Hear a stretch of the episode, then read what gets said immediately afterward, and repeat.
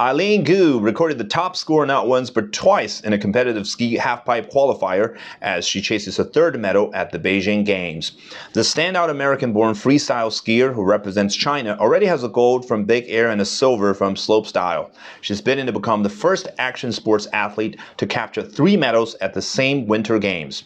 Gu played it safe in the first of her two runs and still scored a 93.75.